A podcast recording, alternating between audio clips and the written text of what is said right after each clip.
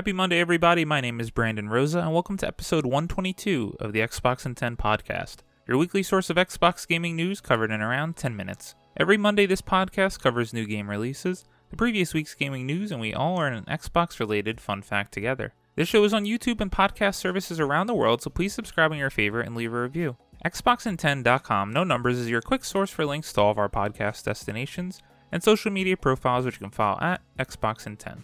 To start, let's talk game releases. The big games out last week were Diablo Prime Evil Collection and Diablo 2 Resurrected.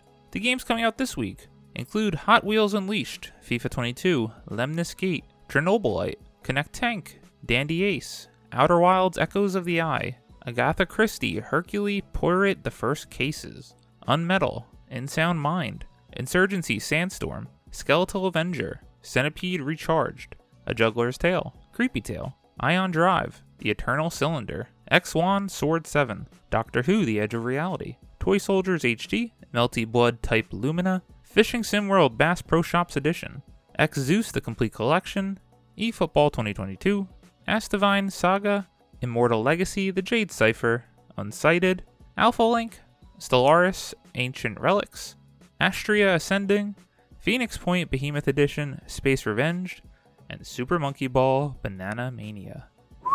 If you can't tell, we are in the fall release of games. Now into last week's biggest news stories, and we have six to cover this week. Number one, Perfect Dark Reboot will be co-developed by Marvel's Avengers dev Crystal Dynamics. Tom West at True Achievements writes, the initiative announced today on its social media accounts that a partnership with Tomb Raider developer Crystal Dynamics has been established for the upcoming Perfect Dark reboot. In a recent post via Twitter, one of Microsoft's newest studios and the team working on the Perfect Dark reboot, the initiative, announced a partnership with Crystal Dynamics. The partnership will see the Marvel's Avengers and Tomb Raider developer working with the initiative, although what exactly will be working on is currently unknown.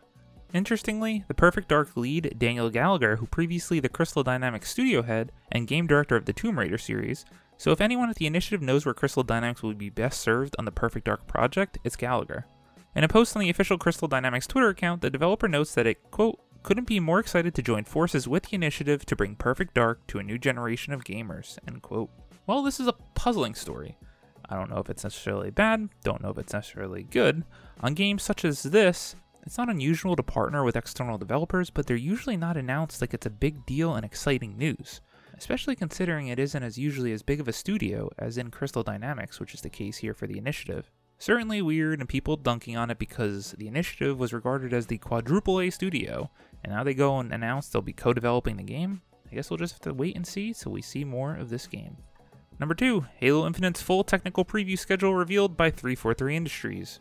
Adam Bankhurst at IGN writes 343 Industries has revealed the full schedule for the latest Halo Infinite multiplayer technical preview for the weekends of September 23rd to the 26th and September 30th through the 4th. 343 shared the details on Halo Waypoint, also saying that the goal of this weekend's preview is to test our services and systems at scale, gather data on a breadth of real world hardware configurations, and obtain feedback on Arena, training mode, as well as the new Halo Waypoint web and app experiences. During the weekend of September 30th to October 4th, Big Team Battle will go live and take it up a notch. While training mode and weapon drills in this Halo Infinite multiplayer technical preview will be playable the entirety of both weekends, there will be specific play sessions where players will be able to team up with friends and matchmake. These dates and times are as followed. I'm not going to include this past weekend as this airs on Monday, and I can't wait to jump in right after I finish recording, so we'll discuss Weekend 2, September 30th through October 4th, Big Team Battle, and Arena. On Friday, Saturday, and Sunday, October 1st through the 3rd, you can play from 1 p.m. to 5 p.m. and 8 p.m. to 1 a.m. It will then close on Monday, October 4th at 1 p.m. Players will also be able to play in Halo Infinite Social Arena and Bot Arena multiplayer playlists during set times, and Big Team Battle will feature Capture the Flag, Slayer, and Total Control on Fragmentation. As with the first preview, preview the Battle Pass will be available and each account has been granted credits so that the Battle Pass and certain items can be purchased for testing during the flight. Like I said, as soon as I'm done recording this, I'm jumping into the technical preview. I can't wait to get my hands on Halo Infinite and report back next week. More Halo Infinite. Number 3. It should take a Halo Infinite player 16 to 18 hours before they run out of daily challenges. Wesley Pool at Eurogamer writes In a post on Halo Waypoint, Halo community manager John Junyszek went into detail on how Halo Infinite's progression, challenges, and customization after concern was raised by the Halo community last month. Halo Infinite doesn't have per match XP, Battle Pass progression is tied to challenges instead. Junyszek said in August that, quote, it's extremely difficult to run out of daily challenges, end quote, at least regarding 343's current plans for launch. Quote, I won't say impossible, because there are some grinders out there, but I'd be impressed, end quote. Still, some fans expressed concern about the system, accusing 343 of time gating, progression, and perhaps encouraging microtransactions, Battle Pass tier skips, for example. Others suggested the challenges will encourage players to play in specific ways. In last night's post on Halo Waypoint, Junyszek went into much more detail on how all this will work, listing examples of challenges and even estimating how long it will take a player to rinse the dailies available.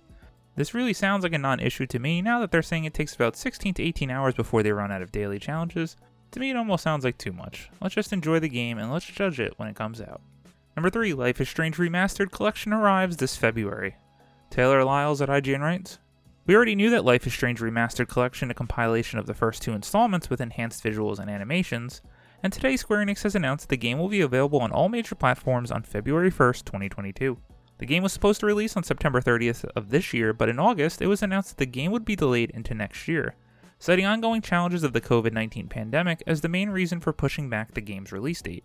Not going to dive any deeper into the new story, as the big thing is it's coming out February 1st of 2022. Hopefully, we've touched on this story and this game a number of times, as it's been delayed a couple of times now, but I'm a huge Life is Strange fan. You gotta play the series, give it a chance in February. Number 5. Mojang reportedly has at least two new Minecraft games in the works. Tom Ivan at VGC writes, According to Windows Central sources, the projects are brand new, so not part of the original Minecraft or Minecraft Dungeons. The report is not surprising if accurate given the phenomenal success of the Minecraft franchise, which was acquired by Microsoft along with Mojang for 2.5 billion in 2014. The original Minecraft has now sold over 200 million copies, and while location-based spin-off game Minecraft Earth closed in June reportedly due to COVID-related issues, 2020 release Minecraft Dungeons reached 10 million players across all supported platforms this February. Last year, Mojang rebranded as Mojang Studios following its expansion to multiple studios and game titles. Mojang is headquartered in Stockholm, Sweden, although it has employees located in the UK, US, and Canada. Thomas Wiborgh, the company's head of communications, said at the time, quote, following Minecraft Earth and Minecraft Dungeons, we're planning a feature film, preparing an epic live show, and playing with ideas for brand new games, end quote. For you Minecraft fans out there, this has to be exciting. I value that Minecraft is a cool game, played it for a little while, it was especially interesting in VR and relaxing. I did play about I don't know, five hours of Minecraft Dungeons and also had some fun. Easy games, kids can enjoy it, and adults all the same. Number 6, Far Cry 6 won't feature ray tracing on PS5 and Xbox Series X. Wesley LeBlanc at IGN writes Ubisoft has revealed that Far Cry 6 will not feature any ray tracing on consoles. The news comes by way of Tech Radar, which reached out to Ubisoft for confirmation after a Ubisoft 3D team lead programmer told WCCF Tech that ray tracing will be a PC only feature. Alongside ray tracing, AMD's Fidelity FX Super Resolution feature will be found only on PC versions of Far Cry 6 as well. Quote, ray tracing is a PC only feature. On console, our objective has been to take advantage of new hardware capabilities, optimizing performance targeting 4K and achieving 60 frames per second for instance, all while ensuring that the experience on the previous generation of console would remain consistent, end quote, Ubisoft told TechRadar in a new statement. In generations past, ray tracing remained a feature exclusive to PC, but with the release of the PS5 and Series X, some games on those consoles have featured the real time lighting effect. I think it's a little disappointing not to have ray tracing. I like the games now that offer you options. Do you want to play in 4K 60? Do you want to play 1080p with ray tracing at 60 frames per second? Give me options, let me choose what I want to play. Obviously, I wish every game would be 4K 60 with ray tracing from the start, and that is the only reason I would ever want a Series X upgrade, which I'm sure they're going to do in a couple years. Give me the 4K 60 with ray tracing for every game, no matter what.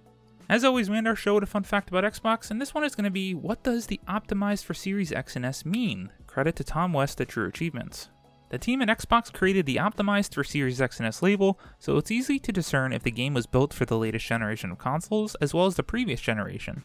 This goes for both new titles developed natively using the Xbox Series X and S architecture and older titles that have been redesigned to take advantage of the power boost. Optimized for the Series X and S titles can achieve the following variable rate shading, or VRS, DirectX ray tracing, frame rates up to 120 frames per second, and faster load times than on older hardware.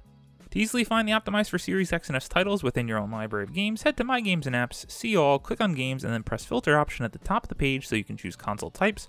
From here, just click on Optimized for Series X and S, and your library will only show those titles. This is a feature I absolutely love about my Series X and S. Gone are forgetting the old games of your previous generation, never to touch them again as you just want to play on your shiny new console. I love that I don't feel guilty about playing old games because I get to play them on my new box. Thank you all for listening to the Xbox in 10 podcast, your weekly source of Xbox gaming news covered in around 10 minutes. If you like the show, please do me a favor. Leave it a review, and then subscribe on your favorite podcast service. Go and subscribe on YouTube for me. Give me those numbers. Share it with your friends, and then follow on all social media at Xbox in 10. This past week, I finished playing Life is Strange True Colors, and that is probably my game of the year thus far. And as soon as I'm done hitting record, as I said, it's Halo Infinite technical preview time. Let's go. My name is Brandon Rosie. You can follow me on Xbox at Brozo93. Hope you all have a great week, stay safe, and keep on gaming.